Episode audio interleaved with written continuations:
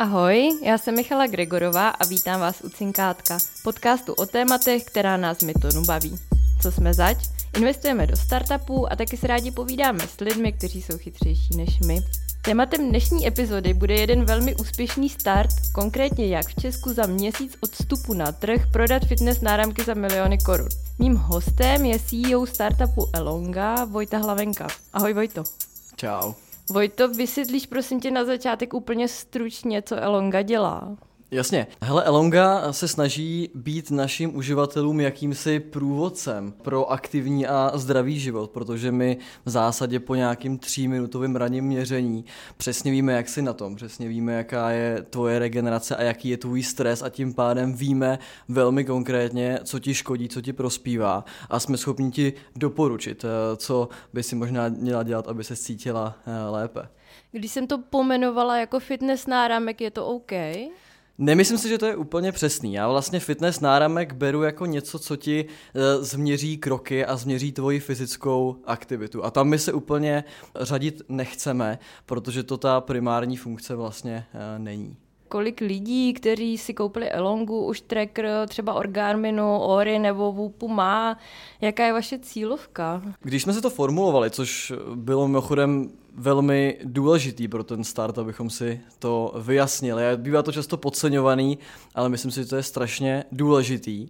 Tak jsme si řekli, že vlastně nechceme být ani pro sportovce, ani pro uh, úplný geeky. Takže my se snažíme cílit na lidi, co vlastně Garmin nemají, protože uh, dejme tomu těch společných vlastností Elongy a Garminu je poměrně hodně, oproti třeba Apple Watchkám. A ta naše nabídka potom není tak jasná a jednoznačná. Ale je pravda, že samozřejmě v řadách těch early adopters je spousta uživatelů Garminu a naše nesporná výhoda je i to, že ten náš druhý produkt pro profesionální sportovce využívá hodně uživatelů, kteří používají i ten Garmin a, a vidí v tom jasnou hodnotu a to konkrétně v tom, že Garmin umí skvěle změřit aktivitu a my umíme skvěle změřit stav organismu. Oni to potom zkombinují a jsou tím pádem schopni jako dosáhnout maximální efektivity v tom svém tréninku, ale u Elongy na to tak přímo necílíme.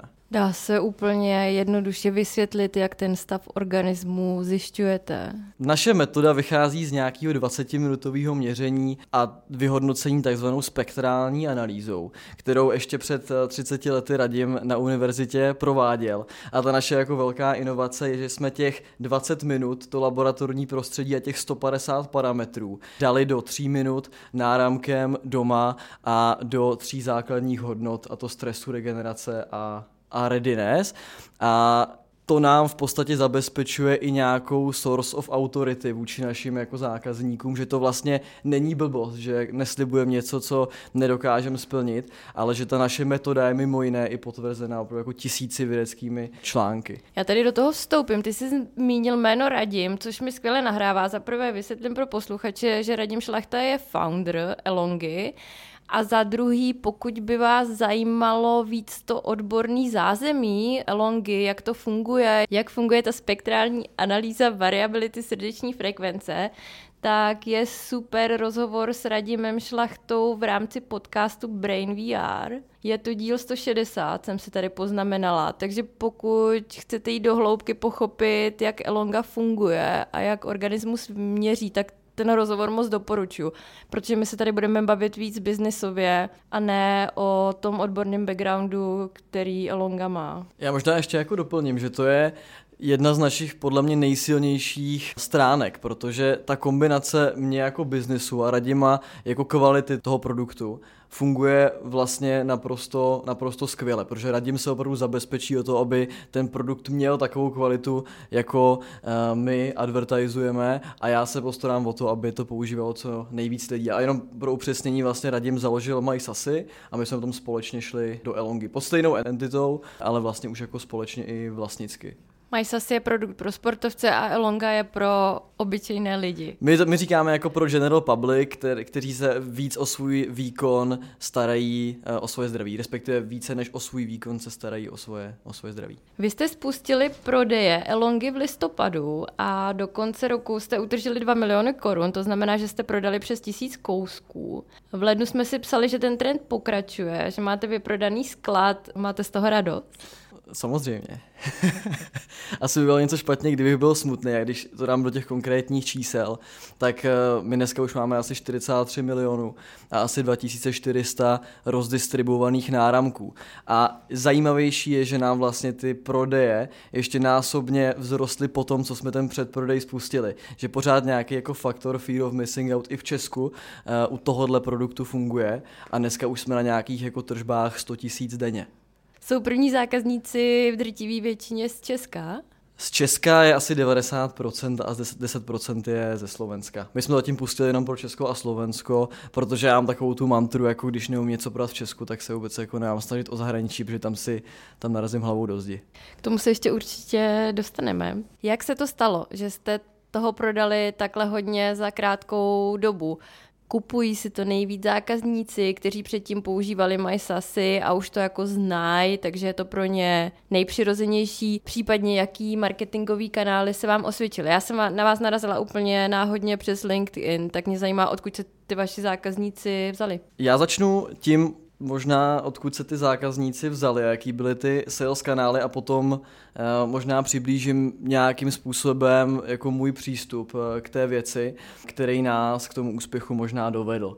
E, já když jsem si jako vyjel čísla e, z e-shopu, tak k dnešnímu dni e, nějaká čtvrtina těch objednávek je od našich partnerů, který nám vlastně zabezpečují source of authority, to je třeba nakladatelství Melville nebo Sportega nebo pojišťovna. Přibližně padesát procent byly čistě online kampaně, kde jsme ale velmi výrazně recyklovali P R. Já se potom k tomu ještě dostanu, protože já si myslím, že ty zákazníci pochopí tu hodnotu produktu, ale nemají k tomu takovou důvěru, protože samozřejmě s každým si nemám možnost sednout na hodinu a vysvětlit mu to. Asi deset procent byl čistě reach P R a to, co je nejzajímavější, tak vlastně našich zákazníků, případně zákazníků MySasy bylo asi jenom pět až deset procent, což mi vlastně dělá tu největší radost, protože kdybychom utržili čtyři miliony s tím, že padesát procent z toho byli přetáhnutí zákazníci z MySasy, tak bych si řekl OK, a to, to se můj, asi prozastavíme. To byl můj tip, to byl můj tip, že třeba polovina budou ty zákazníci, kteří už ten produkt znají v té sportovní verzi, takže takhle to zatím nevypadá. Vůbec, vůbec. My jsme jako opravdu oslovili úplně nový lidi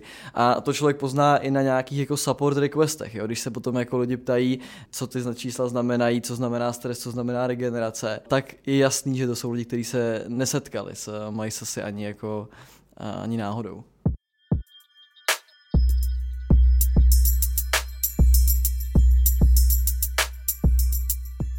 Ty jsi zmiňoval tu recyklaci P R a sekundárně pak ten svůj přístup. Můžeme začít tu recyklací P R ka, dovysvětlíš to? Určitě, určitě. Já vlastně, když jsem na to zpětně díval, tak jsem si sám pro sebe vyhodnotil, že to P R jsme nezvládli možná tak, jak bych chtěl, respektive nevyšlo tolik článků, jako bychom chtěli, ale to, o to zajímavější je ten obrovský úspěch, který nám to přineslo, protože já jsem v podstatě zjistil, že není vůbec relevantní, kdo o vás konkrétně jako napíše, jestli to je velký nebo malý médium.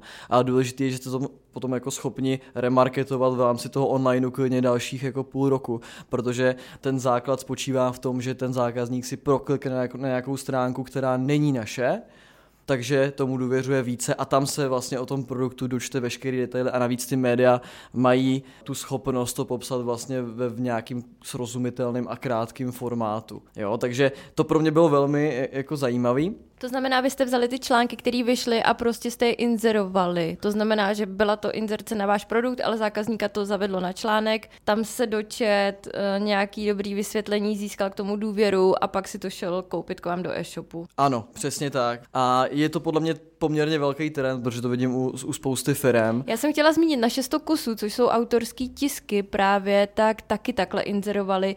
Tam oni třeba inzerovali hodně, když o nich psali lifestyleový média typu Kosmopolitán, takže to mělo to dobré spojení s tím produktem a tak jim to právě na sociálních sítích fungovalo dobře i prodejně. Jo, protože já si vlastně myslím, a potom se k tomu i dostanu, jak my jsme ten marketing koncipovali, že ten marketing má nějakým způsobem nějaký daný fáze, který jsou každého produktu jako stejný, což znamená nějaký jako benefity, nějaká, nějaký přesvědčení uh, pomocí source of authority a potom nějaký go, konkrétní go to action skrze nějakou nabídku. Já si myslím, že to je vlastně všude stejný a to P R jako to source of authority funguje vlastně mnohem líp než třeba influenceři, protože lidi mají influencerům podle mě dneska už poměrně jako averzi. Takže myslím, že pro lidi prostě důvěryhodnější článek na živě, než uh, když jim to cpe influencer. No, určitě, mm. určitě, protože lidi chápou, že influencer dostal zaplaceno a živě ne. A tak to reálně je, my jsme se nezaplatili ani jeden článek. A to se podle mě i do té reality potom promítne. No. A to si říkal, že bylo třeba padesát procent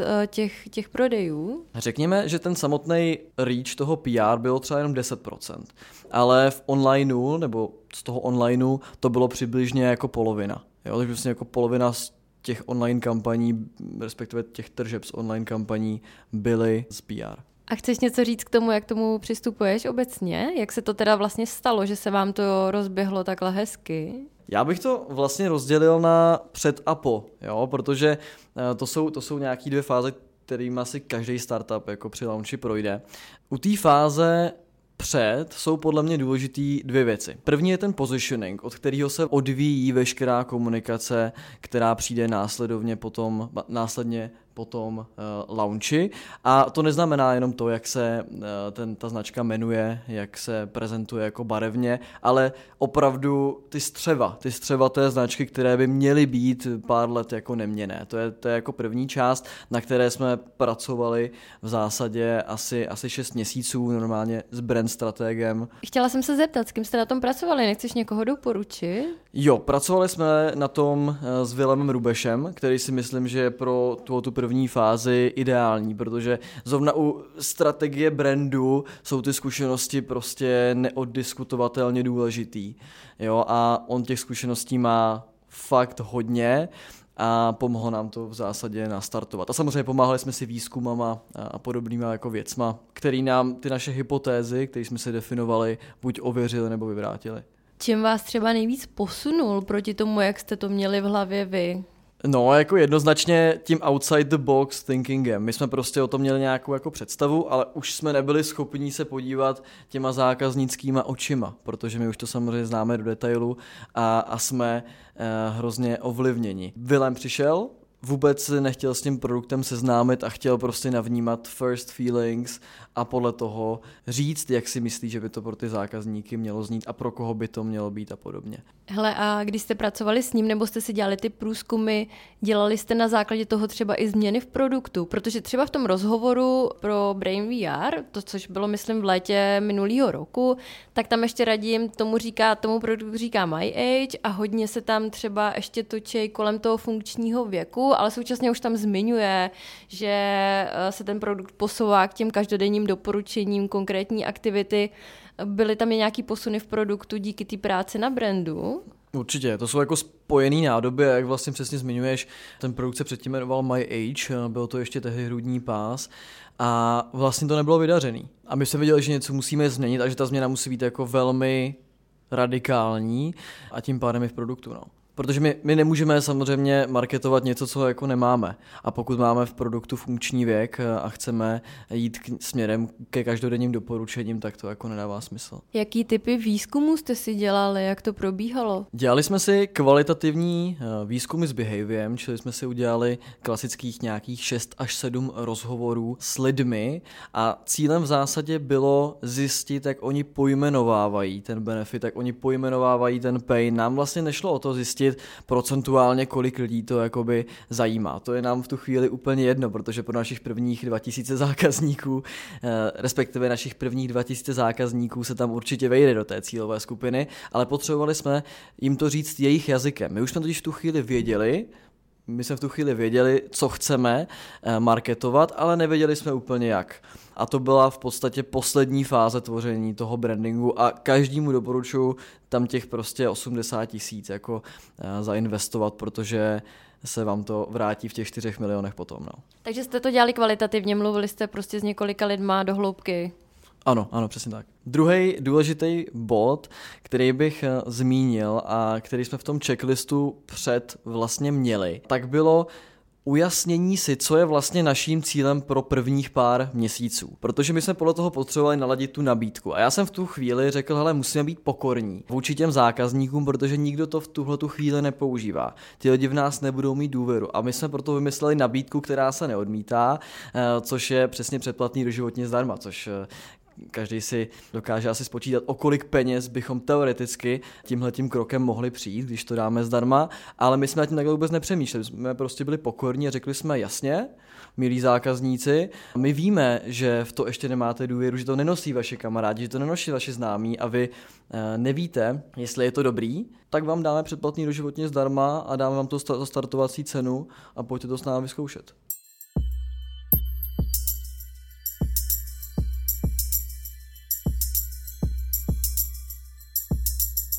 Co od těch prvních tisíce, dvou tisíc zákazníků čekáte? Co je pro vás jako důležitý? Chtěli jste si ověřit, že to umíte prodat, nebo jsou důležitý data, nebo chování lidí? Co je tam pro vás nejdůležitější? Za prvé určitě to, že se stanou jakýmisi ambasadory, čili že to začnou šířit do svého okolí. Za druhé můžeme opravdu na velkém vzorku zjistit, jak o tom mluví a na jaký konkrétní inputy reagují. Za třetí to, co říkáš, čili ověříme si, že to dokážeme prodat.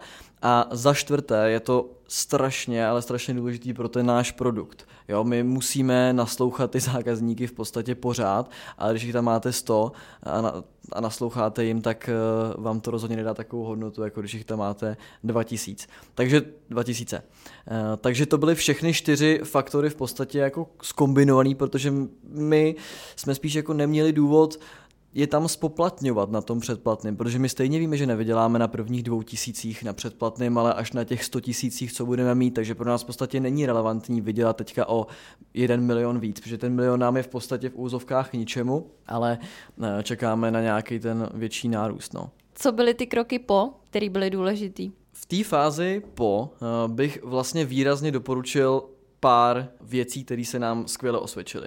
První věc je prostě být busy a odmakat si to. Jo, moc nad tím jako nepřemýšlet, prostě valit, zavolat všem známým, napsat e-mail všem jako influencerům, napsat všem partnerům, napsat všem médiím, prostě si to snažit prodat, kde to jde. I když to vlastně nebude mít úplně nějaký valný smysl, tak to prostě zkoušet. Druhý bod, který si myslím, že nám velmi pomohl, bylo, že jsem to dělal konkrétně já. A tím nemyslím, že to já umím, ale že jsem v tu chvíli mohl ten marketing nějakým způsobem řídit direktivně. Protože kdybychom tam měli marketingovýho manažera v tu chvíli, tak bych ho mohl někdy omezovat, nebo ten tým kolem něj by ho mohl omezovat, ale v tuhle tu chvíli při tom launchi je strašně důležitý ten marketing dělat jako bez kompromisů. Jo, teďka s ním trochu jak Vít Rakušan tady. Rychle a, a vlastně hlavně nějak. Jo, protože když to začnete dělat jako kompromis nějakých dvou pohledů, dvou lidí, tak se z toho vlastně stane nic. Takže to nám podle mě taky velmi pomohlo, že jsem to vlastně jako jel, jak jsem to cítil a ono to vyšlo. A tím jenom apeluju i třeba na větší firmy, pokud mají někoho na marketing a opravdu tu důvěru chtějí dát, tak ať mu dají radši tu důvěru opravdu jako plnou, anebo ať mu transparentně, transparentně řeknou, že mu do toho budou kecat, protože něco mezi vlastně jako nemůže fungovat. A vy jste jeli nějaký marketing ještě před před spuštěním uh, prodejů? Ne, vůbec. A potom u toho konkrétního marketingu nám fungovaly dva hlavní body. První bylo vlastně nebát se vysokého rozpočtu ze začátku. Typicky u složitého produktu, protože když máte složitý produkt a bojujete, pořád to je opakuju, ale je to strašně důležitý, s tou source of authority, tak samotná ta source of authority se vlastně vytváří i tím, že se to každému tady z jedna půl milionu lidí ukáže pětkrát. A skvěle to funguje, my jsme na to prostě vsadili, řekli jsme si buď jako půjdeme all in, anebo nic a taky se nám to skvěle osvědčilo. A taky, což je taková jako známá poučka, je důležitý ten samotný marketingový mix, takže nejenom, jestli to musí ukázat jedna celá pět milionu lidí pětkrát, ale ideálně z různých stran, jednou od partnera, jednou od P R, jednou z nějaký naší klasický online kampaně. Ale to si myslím, že jsou nějaký jako dost známý poučky, ale myslím si, že je důležitý si spíš identifikovat podle druhu toho produktu, co vlastně potřebujete, protože když prodáváte jako ponožky, tak vám tohoto vůbec nepomůže a, a ta strategie bude úplně jiná. Ale pokud prodáváte něco inovativního, něco, co je vlastně novýho, něco, co boří zavedený principy možná v hlavách lidí, tak na to musíte jít podle mě tímhletím způsobem. No. A poslední věc, která je za mě důležitá, je, že jsme pracovali v podstatě s kartama, který jsme měli ve chvíli, kdy jsme ten úspěch měli a ty první nějaký dva miliony po tom měsíci jsme získali, tak jsme to okamžitě začali recyklovat v tom P R a to nám zase podpořilo tu source of authority u nějaké jako větší skupiny lidí. Co vás za ty první tři měsíce nebo tebe nejvíc překvapilo a myslím příjemně i nepříjemně? Nám se vlastně stalo to, že jsme prodávali tak rychle, že jsme náš sklad prodali ve chvíli, kdy se to mělo doručovat zákazníkům pod stromeček. A my jsme měli asi pět set zákazníků, který to pod stromečkem neměli, respektive nedostali. A my jsme v tu chvíli těm zákazníkům začali mailingem komunikovat, že to nestihneme. A my jsme měli opravdu asi jenom pět refundů. A vtipný je, že se nám to děje v podstatě znova, ale to už jako komunikujeme transparentně. A z těch asi jako tisíci zákazníků, co už bude mít snímač až v březnu místo v lednu, tak je jenom jeden refund. Takže my jsme se v podstatě rozhodli tou střeleckou cestou prodávat dál, i když nemáme co. A zjistili jsme, že zákazníkům to vlastně vůbec nevadí. Já když jsem o tom poprvé slyšela na LinkedInu, díky tomu, že někdo komentoval tvůj post, tak moje první reakce byla, to je boží, tady někdo dělá v Česku hardware, který chce konkurovat těm jako globálním velkým značkám. Ale teď nad tím přemýšlím, je pro vás vlastně klíčovější hardware nebo software? Z čistě know-how hlediska je pro nás naprosto klíčový software, ale z pohledu zákazníka je klíčový hardware. Že za to ale ta těžší platí. Věc je prostě software. Naprosto, Jasný. naprosto, naprosto. Protože tam to sahá do toho roku devadesát pět, kdy Radim začal studovat spektrální analýzu. V podstatě jo. To je taky, jak se, ten, jak se to zdá jako úspěch zrozený přes noc a pak si poslechnete podcast a říkáte, že zjistíte, že už na tom třicet let někdo pracuje, aby to mělo hlavu a patu. A to byl mimochodem i důvod, proč jsem do toho já šel, protože jsem viděl, že v Česku je v podstatě nějaký produkt, který jenom nevzal něco, řekněme, ze zahraničí, ale opravdu posouvá, řekněme, vědění naší společnosti o kus dál a to mě prostě jako naprosto fascinuje. A o to ale zase vím, že je těžší s tím prorazit, protože vlastně není úplně nějaká prošlapaná cesta, jak to udělat.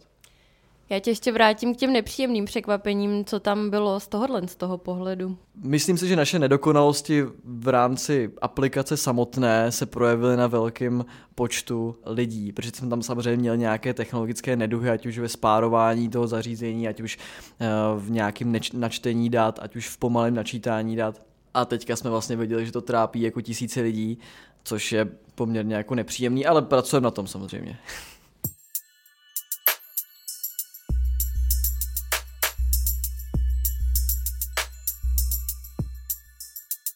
Na co se vás zákazníci po těch dvou, tří měsících nejčastěji ptají? Já možná ještě než odpovím, na co se ptají, tak my jsme dělali webinář a nechali jsme si vlastně posílat otázky k tomu webináři, respektive otázky a stížnosti. A nejčastější stížnost ze všech byla, že máme moc intenzivně blikající diodu. Tak jsem uh, volal... To je, možná, po ránu, můžeš... to je po ránu trošku peklo, no. Ano, ano. a... Tak, tak, jsem, tak jsem volal uh, hnedka Radimovi uh, s těma výsledkama a vlastně jsme si říkali, tak to jsme asi udělali fakt dobrou práci, pokud nejhorší na našem produktu je intenzivně blikající dioda. I když chápu, že teda to je fakt jak siréna, prostě jak hasiči, jako policajti, kteří projíždějí jako ulicí, ale tak zase se mají lidi aspoň o čem bavit, no. Jako dá se to schovat ta ruka pod peřinu, pomáhá. My máme trošku problém s tím, že my nemůžeme úplně konfigurovat ten device, jak bychom chtěli, respektive máme nějaký limity, tak jsme si říkali, že budeme posílat izolepu i společně s tím devicem, ať si to lidi můžou jako přelepit. No. Já si vlastně myslím, že nejčastější otázka je to porovnání s ostatními zařízeními. A je to poměrně jako logický, protože my máme vlastně pom- podobné pojmenování těch hodnot, který uživatelům prezentujeme. I když ten výpočet je úplně jiný, jako naprosto, třeba typicky, jak jsi zmiňovala ten Garmin, tak oni mají ty hodnoty v podstatě stejně pojmenované a my jsme si řekli, OK, tohle to očividně funguje, to zkusíme jako replikovat, čistě to, to názvosloví. ale vlastně se nám to trochu vymstilo, protože lidi to potom porovnávají, říkají, tak já mám v jednom zařízení Readiness devadesát, v druhém šedesát, co to je, ale to je jako opravdu porovnávání jablek a hrušek. A to je asi ta nejčastější otázka a s tím budeme bojovat, dokud to nepřejmenujeme. Co máte teď produktově v plánu v nejbližší době? Plánujeme pracovat primárně na dvou hlavních pilířích toho našeho produktu, a to je interpretace těch hodnot, které už tam dneska jsou, a následný doporučení. V rámci té interpretace teďka pracujeme na funkcionalitě, kterou máme interně pojmenovanou jako preventivní prohlídka. A v zásadě si pod tím můžete představit, že přijdete každý týden k nám na nějaké jako celkové vyšetření a my vám, nechci tomu úplně říkat vyšetření, není to vyšetření, ale spíš nějaký screening. A my vám ukážeme v podstatě ten váš stav nejenom za ten jako dnešní den, ale za posledních uh, dní sedm. A jak jste se oproti, těm, oproti tomu minulému týdnu posunuli, uh, v čem pozitivně, v čem negativně a co to pro vás konkrétně v rámci vašeho zdraví znamená. A v druhém až třetím kvartále budeme pracovat uh, na takzvané korelaci stresorů, tomu říkáme. A to je v podstatě koncept, který zpracováváme, řekl bych, jako jedni z prvních na světě. A v zásadě tam jde o to, že dneska jsme schopni naprosto přesně doporučit fyzickou aktivitu na dnešní den, protože víme, že je prostě nejefektivnějším lékem proti chronickým onemocněním. Ale víme, že naše zákazníky zajímá i vliv jejich ostatních faktorů, se kterými se za ten svůj život setkávají. Ať už to je práce, ať už to je stres, ať už to je pití kafe, ať už to je počet hodin naspaných. A my máme ambici jim to opravdu jako database počítat a database jim ukázat, co jim vlastně nejvíc škodí a co by ten den měli či naopak neměli při tom svým konkrétním stavu dělat. A to je opravdu jako něco, co nikdo jiný nedělal vlastně na světě ještě tak do hloubky, jak to chceme dělat my, a o to je to těžší, protože vlastně nevíme, jestli jsme to schopni udělat, jestli jsme schopni tyhle ty informace prezentovat bez toho, abychom věděli, že to je vlastně bullshit. Ale možná i ty sama z toho používání víš, že ty si to na sobě sleduješ, co ti vlastně škodí, co ti prospívá, ale musíš k tomu přistupovat jako proaktivně.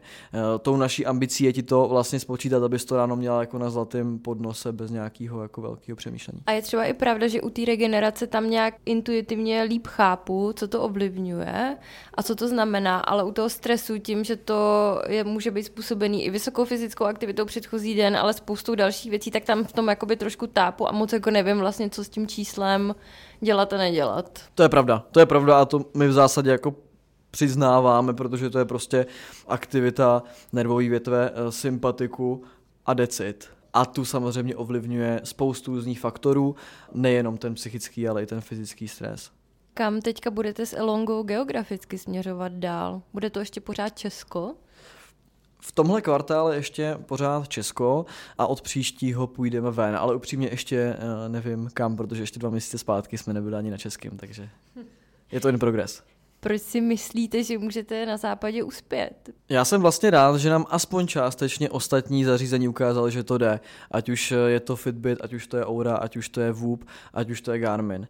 Bude to těžký, ale myslím si, že ten trh je už dneska více připraven, než byl třeba před pěti lety a že ty lidi už ví, že něco takového podobného je. A mimochodem ví to i ta část populace, která vůbec neví, co je Garmin nebo Oura Ring, protože mají doma tonometr, mají doma oximetr a my jim řekneme, no, tak tohle vám měří jako váš tlak a my vám měříme prostě variabilitu srdeční frekvence. Jako a vy byste to prostě v vaší rodině měli mít, protože to, po, protože to za pár let prostě bude must have v rámci nějaký vaší jako domácí prevence. Takže já vlastně k tomu přistupuju, nebo snažím se přistupovat co nejvíce jako střízlivě, ale spíš si říkám, proč bychom v tom západě jako uspět neměli. To, že to bude těžký a že to bude drahý, je vlastně jako jasný, ale ta struktura toho zahraničního, typicky zahraničního evropského trhu je velmi podobná, co se týče penetrace, jako v Česku, a proto si myslím, že když to pojmeme jako správně a dáme tomu ten čas, tak, tak to dáme. A je to vaše spojení, to klíčové slovo je teda longevity, dlouhověkost, spíš než prostě fitness, výkonnost? Longevity je téma, který máme aktuálně spíš v rukávu. A je to nějaký eso, protože Já si, já si myslím, že ve chvíli, kdy lidi zjistí, že můžou ten svůj aktivní život prodloužit jenom nějakou jako změnou uh, svýho životního stylu, tak po těchto těch nástrojích, kterým ukážu, jak na to, vznikne prostě panická poptávka. A my se vlastně vůbec nebudeme bát, že to nepůjde prodat, ale v tomto případě my na tu poptávku můžeme jenom reagovat a snažit se to téma toho longevity nějakým způsobem dostávat do toho veřejného prostoru. Ale myslíme si, že to zase musí udělat nějaká externí autorita za nás, nějaká externí autorita musí říct, že to jde, ono to jde mezi náma, jo, ale ta masa to ještě pořád neví, ve chvíli to dozví, tak budeme v pohodě a budeme akcentovat jenom longevity, budeme akcentovat, že tohleto je ten způsob, jak toho nějakým způsobem dosáhnout. Ale teďka to prostě chceme tlačit spíš přes konkrétní benefity a přes zdroje source of authority v zahraničí, což už jako nebudou média, protože to, co si budeme, tam o nás nenapíšou tak, jak živě u nás.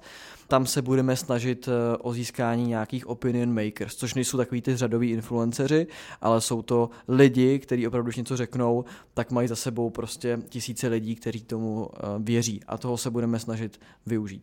Takže Tim Ferris. Třeba. Mým dnešním hostem byl Vojta Hlavenka, C E O startupu Elonga. Vojto, díky za tvůj čas. Taky díky za pozvání a měj se hezky. Poslouchali jste podcast České investiční skupiny Miton. Pokud vás zajímá, proč se jmenuje Cinkátko, zeptejte se nás. Neustále totiž hledáme zvědavé a chytré lidi do našich firem. Více dozvíte na miton tečka cé zet.